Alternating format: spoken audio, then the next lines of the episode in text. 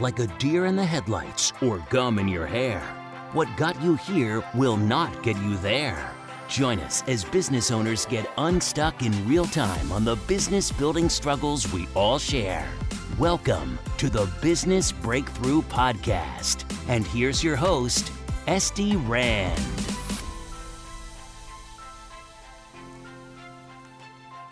Welcome to the Business Breakthrough Podcast anniversary episode number 4. And today we have Brian Wallace back in the house. What's up, everybody? Thanks for having me back on. Oh my gosh, we had the absolute best time. Yeah, we keep talking over each other because like we have so much to say, both of us.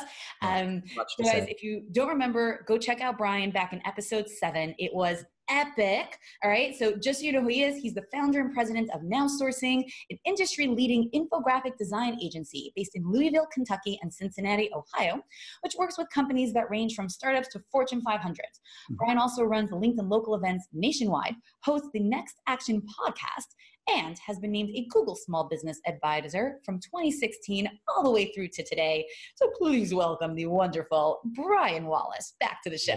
Thank you. How's it going, everybody? Thanks for having me back on, Esty. How are you doing? I'm so excited. I'm doing fantastic today. So I almost don't even know where to start with you because we can talk about so many things, but I'm going to start on one thing because when we had our last show in episode 7, one of the things that you shared is that you're very often on the trends. It's one of the things that you're really good at. You have your finger on the pulse. Mm-hmm. And we spoke about a couple of trends then. It was almost a year ago now. So we're a year later. What are you seeing as the next big things? Like, where do you think we're heading in the business world? So let me start with something a little bit different. I think that if people only follow a trend as opposed to being good at something and then kind of finding the intersection crosshairs of a trend and what they're good at, they're probably going to fail.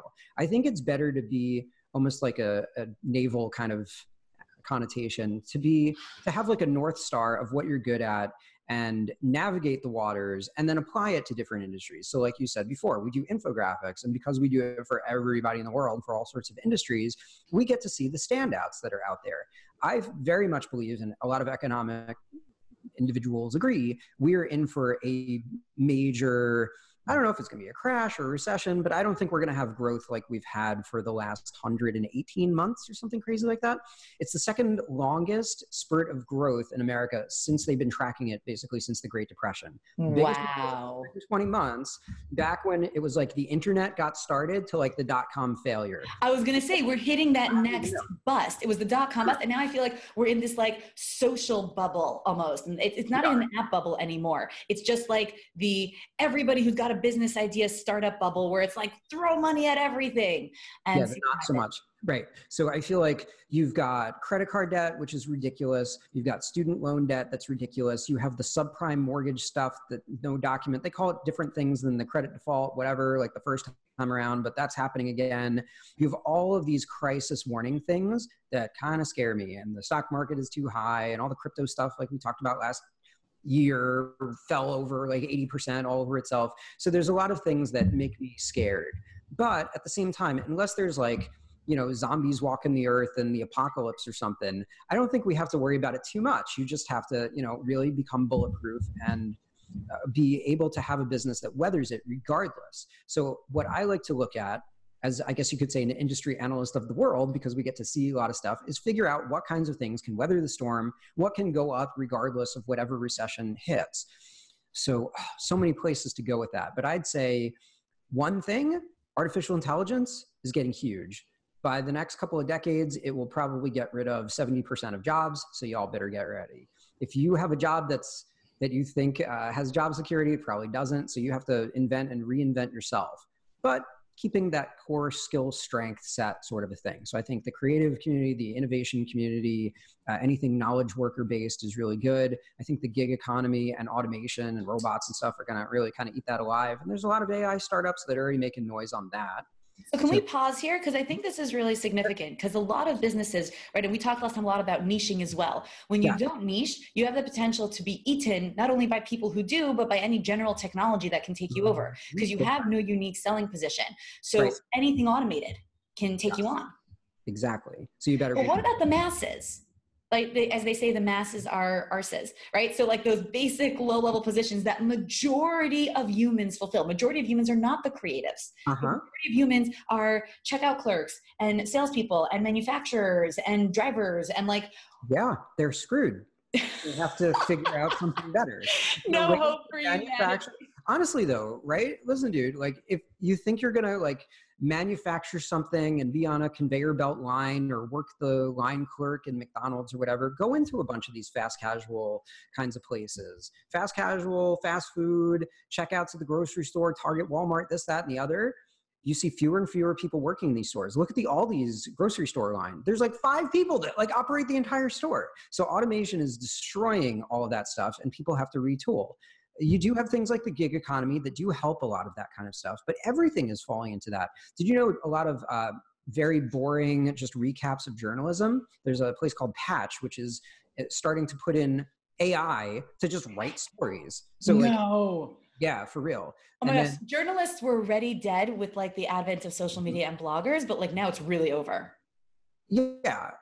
That could be like a whole other rabbit hole, but I'm saying like just basic data collection to push out updates. So if you have a basic update about the weather and you have to send it out to 1,000 markets, do you really need to bother a journalist that's good at good stories, or do you want a computer to just do things that are better, right? So I would really agree with you. And I really feel like, and this is my thing, I think, you know, the same way like Daniel Pink says, you know, what's his book? Not Born to Sell. Yeah, I forget the name of it often. I forget the name, but the selling one where he says we're all in sales now.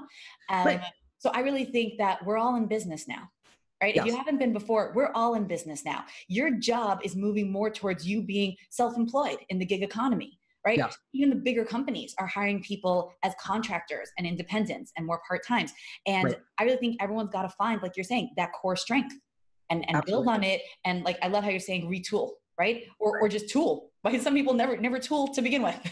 Right, and technology doesn't benefit everybody. The gig economy helps a small amount of people, and a lot of other people are struggling to make ends meet. There are certain opportunities. So, you know, if you drive around products or services or people for system number 1 as opposed to system number 2, you might get $20 an hour compared to $9 an hour. But as markets flood, as you see Uber and Lyft and all these different kinds of things, the rate goes down as more and more people flood the market. So I think that that's not necessarily the way to make ends meet. I think that a lot of those people struggle. So I think entrepreneurship is going to be huge. I know we did a piece recently talking about Gen Zs that rather than everybody hating entrepreneurship back in the day, I'm trying to remember off the top of my head, but I think it was either like 41 or 43% of Gen Zs actually want to be entrepreneurs. So I feel like as time marches on, we're going to have a tremendous amount of people that are going to make their own miracles. They're going to have their day jobs, but they're going to have a lot of side gigs. And I think that future of work is also going to be very virtualized. People aren't necessarily going to need to live in big cities or even need to co-work or go to an office. I feel like people are starting to look at things based on performance. So I feel like people can reinvent themselves, but not at the same time sell themselves out. They can take a superset of all their skills and strengths. And I think biggest is rather than throwing technology and learning to code and all that, that's good for some people, but some people just aren't going to be good at it. I think rather than that, I think people need to learn soft skills. They need to learn marketing, personal branding, and sales. If you can do any kind of startup, any kind of entrepreneurial activity, if you don't have that, you're basically a subject matter expert who needs a co-founder or a really good salespeople. Otherwise, like, who's going to buy your stuff? You think everybody's just waiting in line to buy everything? They totally do. Every business owner comes out the door going, I'm God's gift. This is God's gift. And good luck with that. Here it is. And then they open their Instagram account or their online store or their Shopify or even their basic website as a therapist. And they're like, hey, how come people aren't finding me on Google? And I'm like, what the heck? I'm on Instagram. I said I'm a growth hacker. Come on, where is everybody? I set up a Shopify, dropship, blah, blah, blah. I have 28 bucks. I put things on Amazon. I even did 2 videos on YouTube. Wow. Where's everybody? Renaissance woman. I know, right? But the problem is that there's so many people copying each other and they all like don't even know how to make money. So it's like people just copies and it's so diluted it doesn't make any sense. Yeah, you got to find that uniqueness. Totally. I always say it comes from that soul place. Every person is unique, every soul is unique, and I always say if you build business from that sole place. That's why I love working with business owners. And I don't like bigger companies because I never get to work with that founder. So you never get to work with the root of it. Everybody can be in business. You might need to find, like you said, partner, sales partner. Okay, so what's going to be one of the biggest trends on entrepreneurship? And I'm totally with you because, again, for Gen Z, everyone's a YouTube star. TikTok now. Yeah. What is TikTok? Sorry, I've ruined your life. Go take a look at it. It's just like, remember Vine a few years ago? And yes. Then Twitter bottom? So it's kind of like just a weird version of that. And everybody like jumps out of windows and it's just like stupid videos. Oh no. What, it's also like 6 seconds? I don't remember how long it is. It's something like that. It's like just little tiny videos. So not like Musical.ly, different. It's similar, but not the same. Yeah. These are all the Gen Z tools. These are like all the influencer marketing people are jumping into that. Oh man, if you saw how much money some of these people are getting just to like produce a video, it'd make you cry. It's just ridiculous. Like all the sponsors. It's insane. But you know what makes me cry actually is that the masses think that anybody can do it and it doesn't really take any effort or any special anything. It's not true. Good luck with that. Right. There's a huge amount that goes into it. There's amount of time, energy. Like I had one Instagram influencer as one of my clients. She said her minimum is 5 hours a day on Instagram. That's not including her content development. That's just her interactive time on the platform. Right. People that are in social, they don't understand the amount of management you have to do. So I'm not really the Instagram. I mean, I do a little Instagram stuff. But my whole thing is LinkedIn. So if I write a post, I have to plan. There's probably going to be like an hour of work just babysitting that post because hundreds and hundreds or thousands or hundreds of thousands or maybe even a million or so people are going to interact with that. So who's going to be looking at my profile? Who do I have to respond to? Who's resharing it? There's just endless amounts of work that goes into anything that's beyond the content, just community management type stuff for sure. Totally, totally. And that's all social. So you mentioned to me before we started that there were a couple other trends that you think will weather whatever storm we're hitting. What are the other ones that you see will stand the test of time? Sure. So I think the cannabis market is very hot right now, specifically CBD. There's a lot of misunderstanding of legality. It's not just stoners and idiot garbage like that and silly things like that. It's a real industry. A lot of Wall Street is pouring money into it. You have genomics companies. You have like everything that you can imagine that's really getting into it big time. And I think we should differentiate for people, right? There's CBD, which is the medicinal element. There's THC, which is the part that gets you high. And they're not the same at all. No, they're not. Correct. And yeah, I think part of the industry's problem is that people don't take them seriously. So for the longest time, mainstream journalism and news wouldn't cover all that stuff. Plus, it still struggles depending on what city and state you're in. I just came back from Austin, Texas and South by Southwest, so it's not legal there. So even though it was the first year where cannabis, which is the industry as a whole, even though it was the first year of cannabis as an actual track within the entire festival, like every single event said, this isn't like, we're not selling things and be careful according to state laws and this and that. So even in a place where like most of the world innovation comes from, like they still have to like put all these notices and warnings and stuff like that. But as you have things like Canada with all the legislation that they've been putting through and in America with the hemp bill, a lot of stuff is becoming a lot more untied and relaxed. So regardless of, is this part legal? A lot of it just gets roped in as a single thing. But yeah, I think CBD is a big piece of the future, along with a lot of other things that are not necessarily the cannabis CBD side or the THC side. Could that fall into also alternatives of alternative health? I feel like CBD falls into that umbrella as well, right? Sure. It's the non-allopathic, it's the homeopathic industry. Yeah. As people get more and more disillusioned with allopathic medicine, and we have more and more complex medical conditions that mainstream Western medicine is not solving, we're moving more and more towards all this homeopathic, more holistic, spiritual healing, and all that kind of stuff. I think I see a lot of that. Oh, for sure. And it hits the health market, wellness market, supplements is an enormous industry. So yeah, it checks a lot of boxes for people. And I just see that thing just absolutely on the rise. So yeah, that's totally. And I always say like the THC part, right? It's like selling sugar to kids with money, right? It's addictive. It's not expensive. And like, it's a no-brainer. Right. It's kind of like being a drug dealer on the internet. Basically, but legally, that's actually literally what it is. You're legally dealing. That's exactly what it is. Legal drug dealing. It's a big business. Just ask corporate America. Yep. That's another one. Okay. What else? So here's a weird one for people. So think about if you lose your job, if there's a down cycle, you have a bad week, a bad month, a bad quarter, a bad year even, right? independent of the market or maybe directly cyclical of a market, I feel like you might cut back on some things like going out to fancy restaurants. You might not buy a bunch of fancy clothes. You might not travel as much. You might cancel your trip to Hawaii, but you're not going to kick Fido to the curb. So the pet economy, dogs and cats specifically, are an enormous market that never go down. We just did a whole bunch of work, and there's several things that we're running in the news right now. I think the dog economy in America is like a $72 billion industry. It's just absurd. And like pet insurance, burying pets. What is pet insurance? Like if your pet does damage to someone's property? Like if it dies and like... Meaning like life insurance for pets? If your pet dies, you get paid? It does exist, but it's more like on the health side because there's a lot of very expensive treatments if you're... Okay.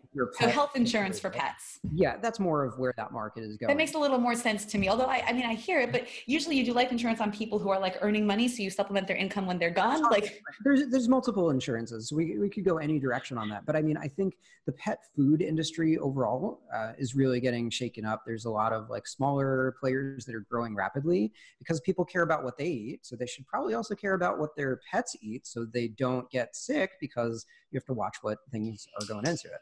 And we could say also, as the younger generations are getting married less and later, which are definitely the rising statistics, pets are becoming their family. Pets are their kids. Like I work in West Hollywood.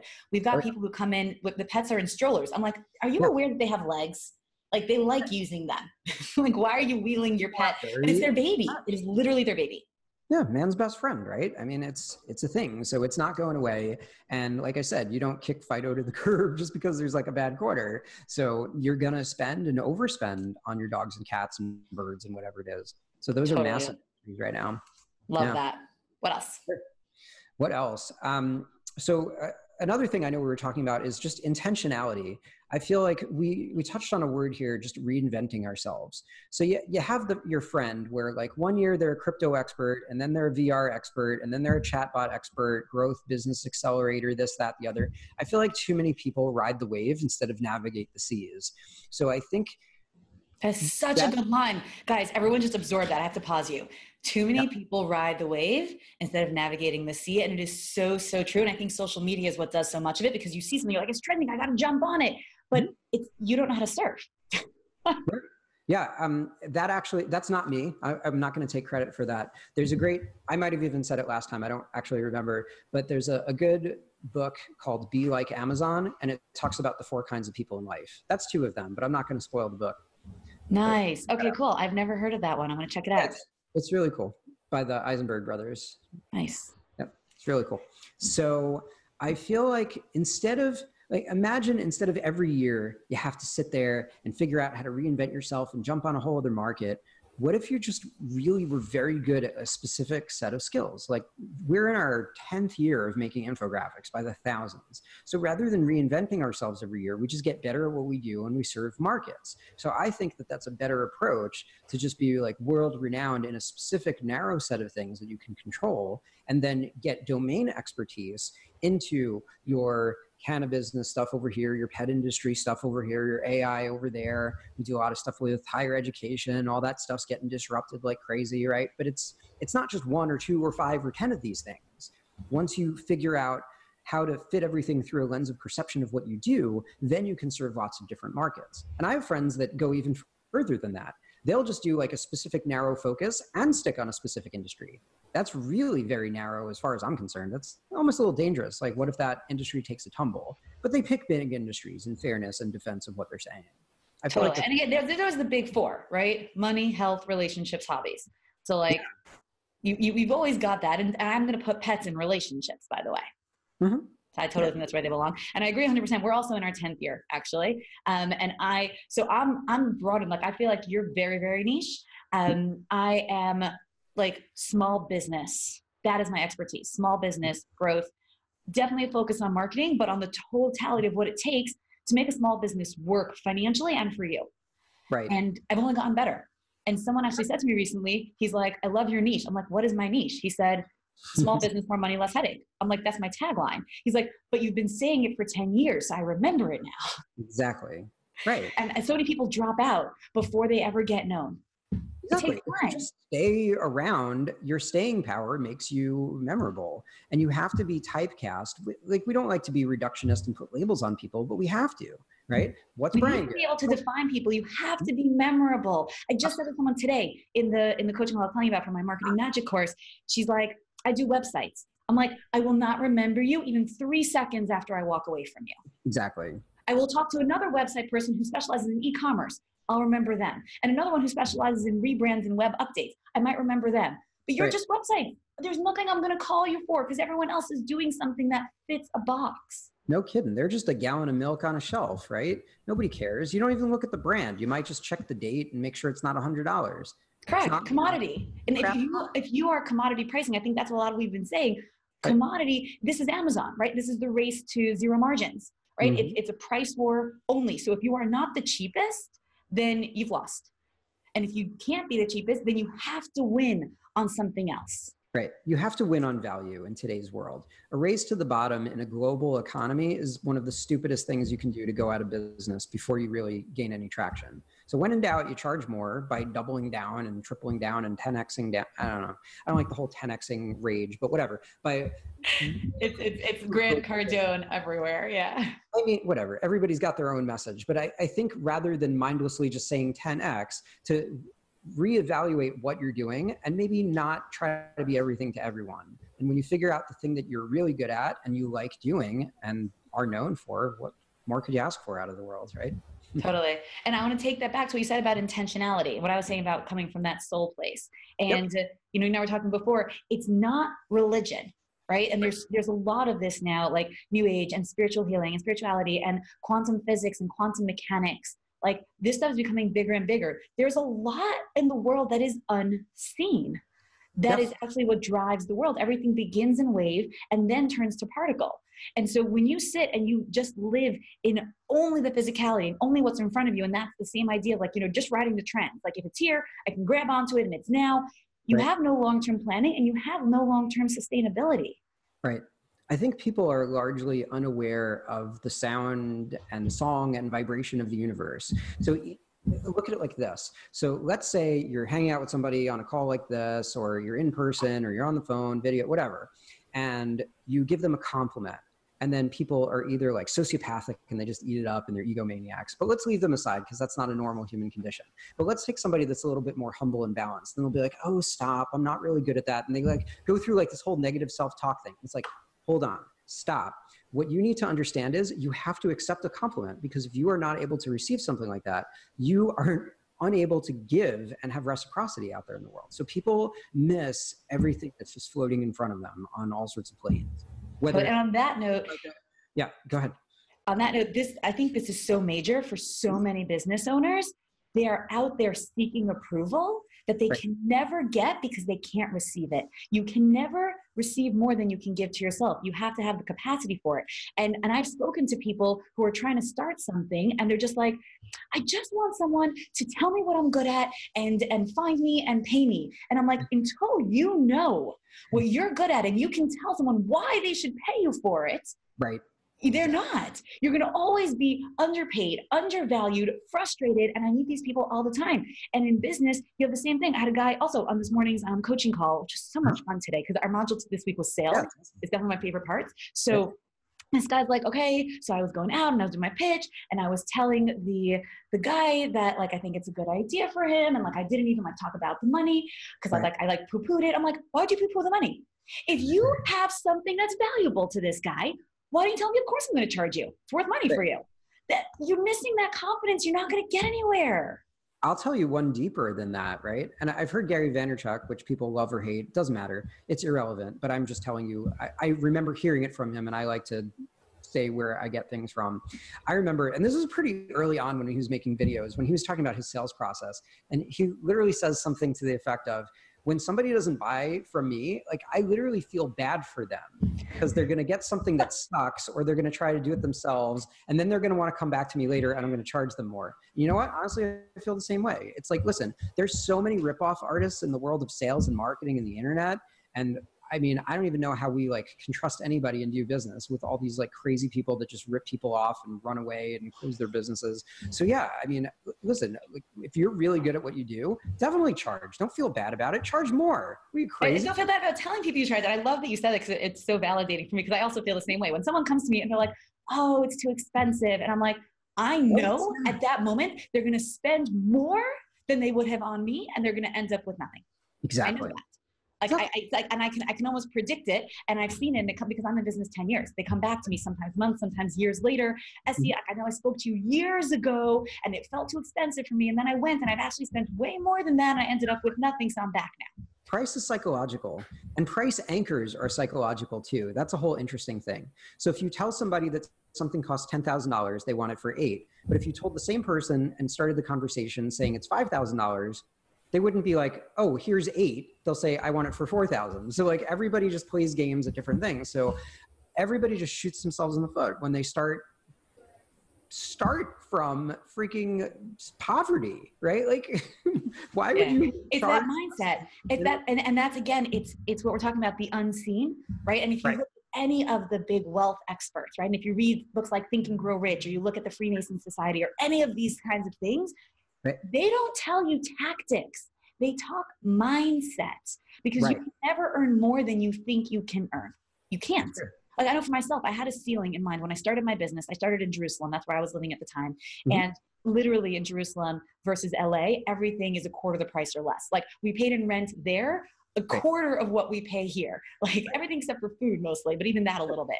And so I had a certain number in my head as like an hourly rate that I was like, oh my gosh, like when I get there, I will have made it. Like that's the highest I would ever go. And you know what? I hit that like last year, and I was like, awesome. Oh my gosh, I'm worth so much more than this now. Like, I know what I do. I know what other people charge for what I do. I know the results my clients get and how much they're paying me. That hourly is way too low. But until I was able to think it, I wasn't able to change it. Mm-hmm. It had nothing to do with the value. It had everything to do with me. Right. And while we're talking value, I think when people only think about per hour, it's a dangerous spot. I think you need to price based on value. I don't really like getting into, well, how much is this an hour? How much is that an hour? I mean, a few years ago, we got a basketball player, a $64 million contract by reshaping the way the NBA thought about him. So like, who cares how much it is an hour, right? So I think when you start to really scale and grow and people recognize the value of your work, we can sometimes get away from the per hour thing that everybody's trying to figure out. I'm not saying to like shortcut anything, but some things when you go into value-based and get away from commodity, because the hourly kind of starts to chase back to that. It's like, oh, well, for sure. And I agree 100%. And I would even say better, instead of charging just on value, you can charge on results. There you go. You can get people results. Like, and this is not just in business, right? We said one of the biggest categories is relationships. So you think about it, think about a relationship coach. Let's say they are really experts in saving couples from divorce. Yeah. And they're sitting there and they're charging like $125, $150 an hour. And they like feel uncomfortable because in therapy, that's already like a nice, a comfortable rate for somebody who's independent. But I want you to sit and think about this. In 1 to 2 months, you're an expert in taking a couple from on the brink of divorce to content with each other again. What is that worth? Well, how about if you were representing Amazon? That'd be worth a lot. That'd be billions. What a case study. Oh, that was so good. But not to get into their personal lives. Not to get into personal lives. Even to a couple who doesn't have money, you're like, oh, but they don't have money. They don't have money. And I so believe because I'm also in my business for service. I started because I wanted to help. I was a nonprofit for 10 years before I started doing this. Awesome. And even when you're in service, your stuff is worth money. And what is it worth? The value of what you're giving. Someone said to me, like, but Esty, how do people pay you? I said, well, let's see. Everything I do earns them more money or more peace of mind, and then they get more money. So the more money they have, the more money they have to pay me. It works out really well. Awesome. But even not, what is that worth? What's the couple going to go through? Instead of paying for one house, they have to pay for two houses. Forget the divorce lawyers, right? Do wardrobes for the kids. Do like dating again. Come on. It's ridiculous. Like how much money you're saving them. Kind of like you said, the four spheres of life. I don't remember who says it, but there's a whole concept where imagine that life is your kitchen stove and you've got four burners, and one is relationships, one is family, one is health, and one is work. So everybody works their butt off and it's way too hot on the burner for work. But here's the rub, right? The way life works, you only get to have three burners on at once. So most people miss the balance. And what's even crazier is if you want to be like ridiculously world renowned, you get two burners on. So that means you have to like throw almost all of your life in the garbage and just do like work and one thing. And maybe you try to do health once in a while and you stop ruining your marriage and you remember that you have kids again. And maybe I have friends once in a while, but it's messy.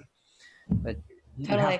When we do goal setting with our clients, I have people write out, I do this combination of like Kobe and my own thing, but we go through all of their roles. I call it GRVP. And then we do a goal within each role. And then I tell them, good, now let's put them in order. Now you only get to pick your top three. And they're like, what? Like they just found all the most important things they need to do. And I'm like, well, guess what? You're limited.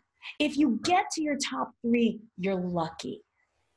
Right. And your top three is totally up to you. Like I know someone who's one of her top three is clearly community, right? She's always, her work is for sure like secondary, tertiary, maybe it's like number 7 on the list. If she gets it, she can afford it. And she's extremely involved in her community. And I know people who are so busy with business and family and young children. You and I both have a bunch of kids. Yeah. But honestly, I love my community. I really would love to be involved more. And I am totally, totally not because I don't have the bandwidth for it at all. Right. And I think that people need to make peace with what they are and can be capable of. Right. Totally here. So yeah. I like that. Ooh, that's a fun note. Okay. So this has been so much fun. So we've now covered all of the most trending things in the world. And we've told people that they should pay attention to it only as a secondary to who they are. I think that's awesome. Brian, this has been so amazing always. I need to have you back again. This was so much fun. So where can people find you to get their infographics and their $64 million contracts? Well, I wasn't shooting from 3. The guy had to do a lot of work by himself, but we've helped a lot of companies get funded, acquired, and all sorts of media all the time. So if you want to find us for all the infographic stuff, you can just go to nowsourcing.com. And since there's like 500,000 people in the world named Brian Wallace, don't start Googling Brian Wallace because there's too many of us. So you'll find me on most social platforms and channels as Now Sourcing, at Now Sourcing. Amazing. Brian, thank you. This has been fantastic. And can I trouble you? Because I always like to ask my guests for a surprise quote at the end, because I love quotes. I collect them. I think it's a great way to send people on a day. Like, people just like that, like, kind of distillation of wisdom. I was doing a couple of religious quotes to 2 people in a row today. So let's go with that.